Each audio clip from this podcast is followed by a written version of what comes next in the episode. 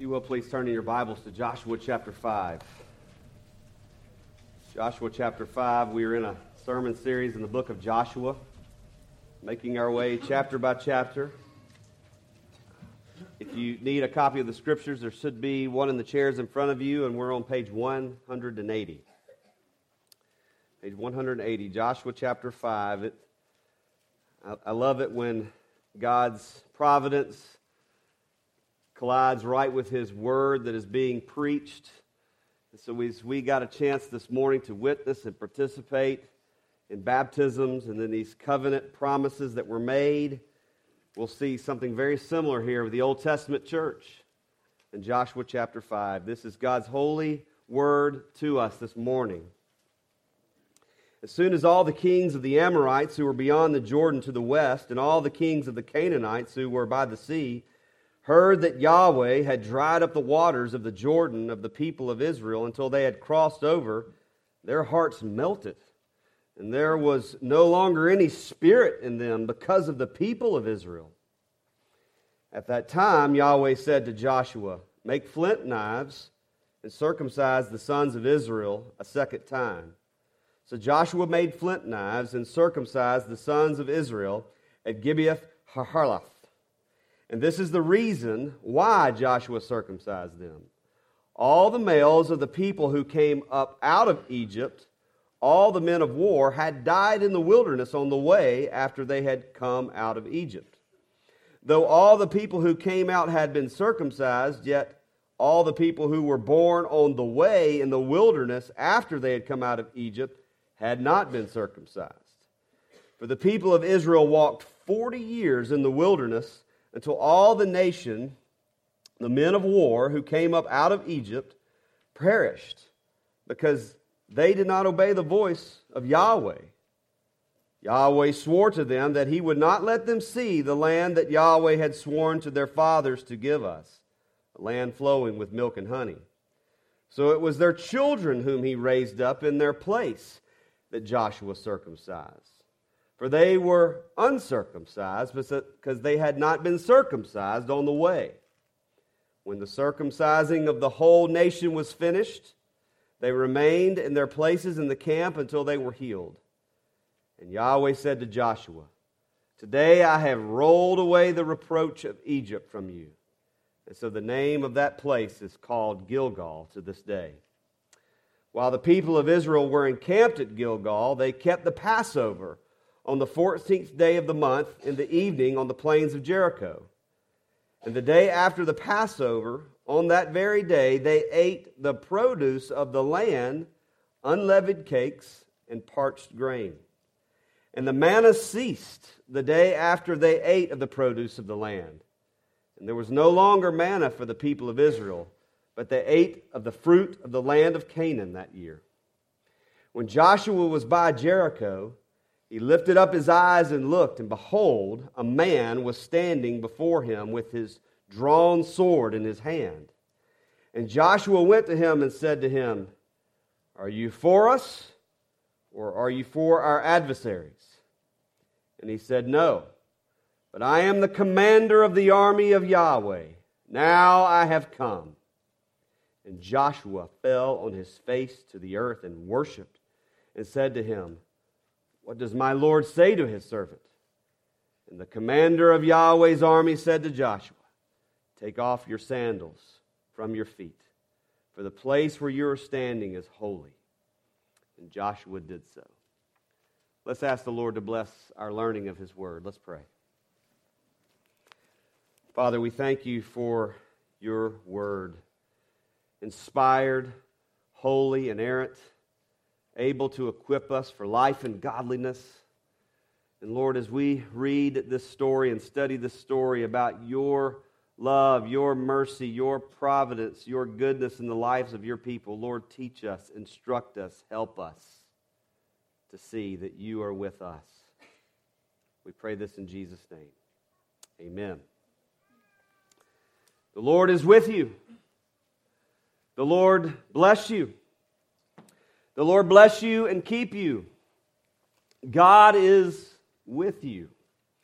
These are common Christian greetings and words of encouragement that we give to each other every day to assure one another of God's love and that His presence is with us, His presence is with His people.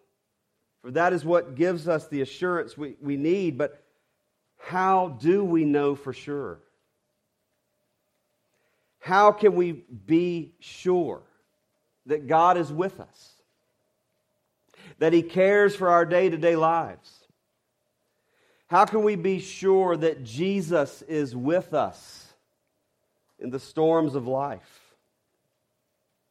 These were probably some of the big life questions that Israel was facing as they had crossed the Jordan and now they were in the promised land and they were about to embark on holy war to possess the land of promise that God had given to them. How would they know for sure that God was with them? how could they know that they would have good success in this conquest that God had called them to? This is what we all need many in days of our lives, right? We all want to know that God is with us, that He will help us, that we are assured of His presence no matter what we face in life. Just to remind you that the book of Joshua is a continuation of the work that God began during the life of Moses. And so this is very much connected with things that were going on at the very beginning of Exodus, all the way through Deuteronomy to now the time of Joshua. And now Joshua is in charge, Moses is gone. And Yahweh God is showing Joshua and showing his people that he is with them. He is with them. The former generation saw God's presence as He led them out of Egypt, as He allowed them to cross the Red, Red Sea, as He defeated Pharaoh and his armies. But how would this generation know that God is with them? And that is what this passage is about. This is what it's teaching God's people. That just as Yahweh God was with Moses, just as he was with Egypt, I mean Israel, as he led them up out of Egypt, out of the land of slavery, so he is with his people now. And now here God's people have crossed the Jordan and they've entered the promised land. And the command that was given to Joshua and to the people to be strong and courageous is still true. It still holds true for Joshua. It still holds true for Israel. And so, how would Yahweh God give his people strength and courage and show them that he was with them, that he would give them prosperity and success on their way? And that is the message being communicated here to us over and over in Joshua, but specifically Joshua chapter 5. Yahweh God is with his people, he is with them. As Yahweh God was with Moses, as Yahweh God is with Joshua now, as he has delivered his people, as he is going forward before his people to lead them into the promised land and allow them to possess it, he is with them. And we will see that in at least four ways, and there's certainly more in our story today that God is with his people. And let's look at these four ways. He is with his people, one, by the crossing of the River Jordan. Two, he is with his people through the covenant ceremonies that they will celebrate. Three, that he is with his people through the provision of fruit from this new land that he will give them. And four, he is with them by sending the commander of the Lord's army to go and fight with them. God is with his people, and he is with them in these ways. Let's look at these ways. The first is God is with his people as they were crossing the river Jordan and striking fear in the foreign kings in the promised land. I won't take time to explain this amazing scene of the crossing of the Jordan again, but again, how amazing it is to think about the Lord God going before his people, helping them to cross a flooded river plain with some two million people, He was working wonders among them to show them that he was with them. But we must remember at this point that Israel is being prepared for holy war. They must go and take the promised land by conquest. And so there would be battles that they need to fight. There would be cities that need to be conquered. How would God be with his people in this war? Well, at least for the third time in the book of Joshua, we see that Yahweh God had gone before his people by striking fear in the foreign enemies of his people. They were scared. It says fear had struck their hearts. It says the, the, the people's heart of the land melted away with fear. They were, they were frozen in their fear. They had, they had no will, no ability, no desire to go and fight because they were scared to death. How could that be from a few million people who had been wandering in the wilderness? They probably didn't have all these mighty military war machines, and they probably didn't even have like matching color guard or anything to really strike fear in the, in the hearts of these people. That was only possible because Yahweh God had gone before them. And so he was showing his people that he was with them because he was already going ahead and doing work in the war ahead. God is with us today, brothers and sisters. He is with us. But what signs and wonders has He given to us to demonstrate His love and faithfulness to us? What mighty acts can we point to to remind ourselves and to show us that God is with us? What assurance is there that God is with us when we are drowning in debt? What assurance is there that God is with us when we have lost a loved one? What assurance is there that God loves us and that He is with us when our depression is not getting better? It seems that it's getting worse. How can we know that God is with us? What is by this? It is this this reminder that we must give each other and to give ourselves every single day it is by looking to the cross. Looking to the cross and fixing our eyes upon Jesus.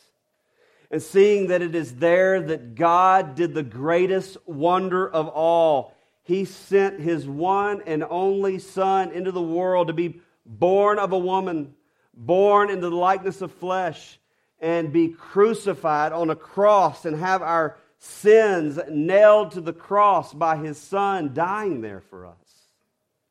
God sacrificed himself for us.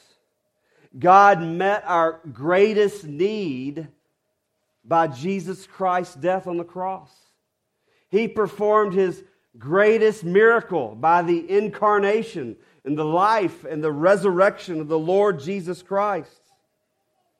In our darkest hour, when sins had almost overtaken us, when the wrath of God was welling up, coming to judge us, Christ died for us.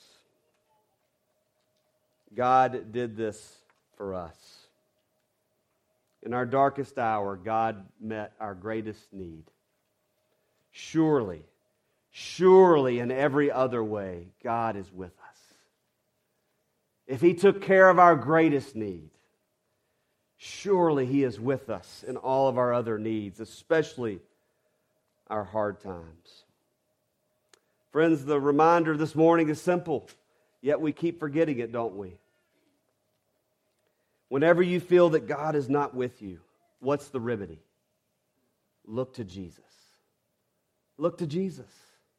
Look to the cross. Fix your eyes there and remember what God has done for you through the Savior. Look to Jesus. In Christ, we have crossed over from death to life. In Christ, God has defeated the enemies of sin and death and Satan. In Christ, God has done it all to assure us that He is with us. The cross is the greatest wonder of all. And God reminds us daily and over and over and over what He has done for us through His Son to remind us He is with us. Just as He was with Israel as they crossed the Jordan, just as He was with Israel when He was striking fear into the hearts of His enemies, God is with us. A second way we see in this passage that God is with us is through these covenant ceremonies that were celebrated here in verses 2 through 11. God showed his presence, his, that he was with his people through their participation in these covenant signs or these covenant ceremonies. We see circumcision and Passover taking place here. Circumcision and Passover, these were kind of like the Old Testament covenants. I'm sorry, the Old Testament sacraments that showed God's covenant love and faithfulness to his people. And so the underlying theme here is this covenant theology that we keep coming back to. And covenant theology is simply this it's the, it's the understanding of how the whole story of redemption, from the beginning to end, fits together with this promise that God says, I will be your God and you will be my people. And God covenants with his people. And this covenant explains his great plan and purposes in redemption by showing his union and communion with his people. And along with this covenant relationship, God gives covenant signs, promises, markers, signs, and seals to show his covenant love. And so circumcision was one of these. The mark of circumcision signified that covenant membership in God's community, just as baptism does in the church today. It's a divine seal on those who are God's covenant people. And so Yahweh God commanded that every male on the eighth day of their life after they were born, they were to be given this covenant sign, this seal upon his people. So, why? Why did God choose such a sign? Well, there are lots of reasons, but I believe one of the tangible and reasons that we can point to here is that God wanted to scar his people with the gospel. He wanted to scar his people with the gospel. A sign in their flesh a visible sign to remind them that they belong to Him. Isn't it amazing in this story that God had this done right before they were about to go to battle? I mean, could you imagine Joshua going into the generals and say, hey, before we go and battle at Jericho, we're going we're to circumcise everybody? They're thinking, what? That will incapacitate us. We won't be able to fight. They had to trust God. They had to obey that His will and His way was good for them. And that is what they did. It was important for Israel to receive this sign, this mark upon them, to set them aside for God's holy purposes. God is holy and He wants His people to be holy. Holy. And so the text tells us that this new generation did not have the covenant sign. They weren't able to get their religion all organized while they were wandering 40 years in the wilderness. The, the first generation had passed away because they did not obey, they did not trust the Lord their God. And so God raised up their children to be his holy army, to do his holy work. And so they must have the sign of the covenant so that the reproach of Egypt would be removed from them, the scripture says. And so, this covenant sign, it was Yahweh God's way of saying to his people, You are mine. You belong to me. I am with you. Tyler, God is with you, brother. You have received that covenant sign this morning, and we all can remember, if we have been baptized, that we have received God's covenant blessing and we belong to Him. But similarly, after this uh, act of circumcision, they celebrated the Passover. And we alluded to this last week as we took the Lord's Supper to, rem- to remind ourselves that as the Passover was that celebration meal of remembering God, the sacrifice, the, the blood that was shed to spare God's people, they were to remember that God was with them. He was with them when he delivered them out of Egypt. They were slaves, they had nothing. They had no power, no might, no land, nothing. And God delivered them out of slavery. He rescued them from the coming wrath by the blood of the Lamb that was shed. And so, too, God's people were to celebrate this sacrament here, this Passover, to remember just as God was with them then, He is with them now. He will deliver them into the promised land. And again, that's what the Lord's Supper does for us.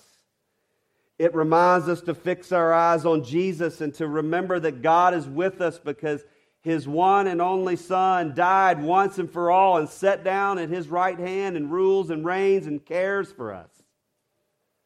God is with us. He has demonstrated his love for us. The lesson here is that these covenant ceremonies, these covenant signs, they were visible, tangible reminders to Israel God is with you. As the sign of circumcision was given, and as the Passover meal was eaten, they were to remember and know that God is with us. And that's why we need these sacraments that He gives to His church today. That's why they're so important for our, for our worship as a local church. That's why these sacraments of baptism and the Lord's Supper, they are for our spiritual good to nourish us and strengthen us and remind us that God is with us. The third way here that we see God's presence with his people, that he is with them, is the provision that he gives them in the new land, if you look there in verse 12. So, do you ever get tired of eating the same thing over and over? Do you ever wake up some morning and think, you know, I've had, you know, Cheerios for breakfast for the last 12 years. Why have I done this? I'm not judging anybody that does that, by the way. but put yourself in the position of the Israelites here a people roaming in the wilderness, not having a land, not having cities, not having grocery stores. They literally had to rely on the Lord their God to provide to them daily. And one of the ways he did this was providing manna, this wafer bread like substance that would fall from the heavens and that would be on the ground every morning for them to gather what they needed for the day. But as you read in some of the Old Testament stories, the people got sick of it. They grumbled against Moses. They were not thankful for this provision. And yet it was still there every day as a reminder, a tangible reminder for God's provision for his people. And it kept up for 40 years. It, it, it, it kept up all the way until they were on the plains of Jericho. But then something amazing happened. Imagine the joy and the pleasure that the people experienced. That for the first time, they didn't have to rely on this manna, that God had provided produce from this land flowing with milk and honey that He had promised them. That they literally got to eat and partake of produce, of, of fruit that they did not grow that they did not make for themselves, that God had provided for them. What an amazing blessing that it was to them as they got to eat and taste. The Lord is good, and He is fulfilling His promise. That He is not only with them through helping them fight battles and crossing the Jordan, but providing these things that we take for granted every day, right? And, and maybe that's the, the lesson to take away here that God is with us because He is with us when He does extraordinary, awesome things in our lives. Maybe deliver us from cancer or save us from a car wreck or who knows what. He was with His people extraordinary ways as He allowed them to cross the Jordan. But, brothers and sisters, He is with us every day in everyday, ordinary ways through a comfortable building that we get to come in and worship in this morning. And I think the temperature is set just right, right? Nobody's fanning themselves or covering up. We, we have grocery stores right down the street, more than we could visit in one day to provide food for us. We have clean air to, to breathe. We, we maybe we had a bed to, to sleep on last night. We, we, we, we, many, you all arrived here safely this morning. God gave you traveling mercies. There's so many just daily, tangible things that we can point to that God is with us. Praise Him. He gave us another day. Let us be thankful.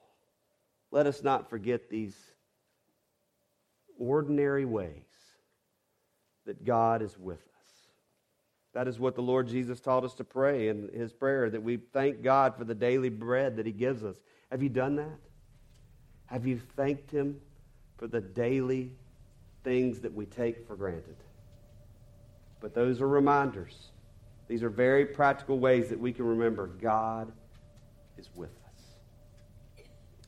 The last way that we see here God with his people is in a way we don't expect and maybe we don't understand. When some guy named the commander of Yahweh's army shows up. So here Joshua had been exalted among the people, and it said that he was the man. That Israel stood in awe of who he was and his leadership, and God's presence was with them. I mean, he was a mighty warrior. He was, he was highly esteemed. And so he sees this guy standing off in the distance with a, with a sword drawn, and he goes to him and says, Who are you? Are you, are you an Alabama fan or are you an Auburn fan or something? this guy said that he was there on Yahweh God's behalf to go and fight for them. Who was this guy? We don't know. Is this the pre incarnate Jesus Christ? Is this an angel? Who is this? We don't know for sure, but we know he's the commander of the Lord's army, and that's good enough for Joshua. As he fell down and he worshiped, as he was told, just as Moses was told he was on holy ground in the presence of the burning bush, here Joshua was told he was on holy ground in presence of the commander of the Lord's army. What is the takeaway here? Why is this put in the middle of this story? God is with his people, and he sent his greatest warrior to fight for them. And God is with you too. And he sent his greatest warrior at another time in history. But this warrior came differently than the people expected. This warrior came humbly he came as a servant. He came to fight a battle that would not be fought by human hands, but he came to fight a spiritual war. This warrior servant came to sacrifice himself to give his people victory over sin and death. This warrior is the Lord Jesus Christ another reminder here that God is with you. That you are so worth it. You are so worth it. That God sent his son for you to die for you, to fight the battle for you, to die the death that you couldn't die, to make the sacrifice you could not give. God's warrior did that for you, our Lord Jesus Christ. I want to leave you with another great reminder of God's presence with his people, with you. And it's found in the 23rd Psalm. And I know that there are some of you in this morning that are really struggling.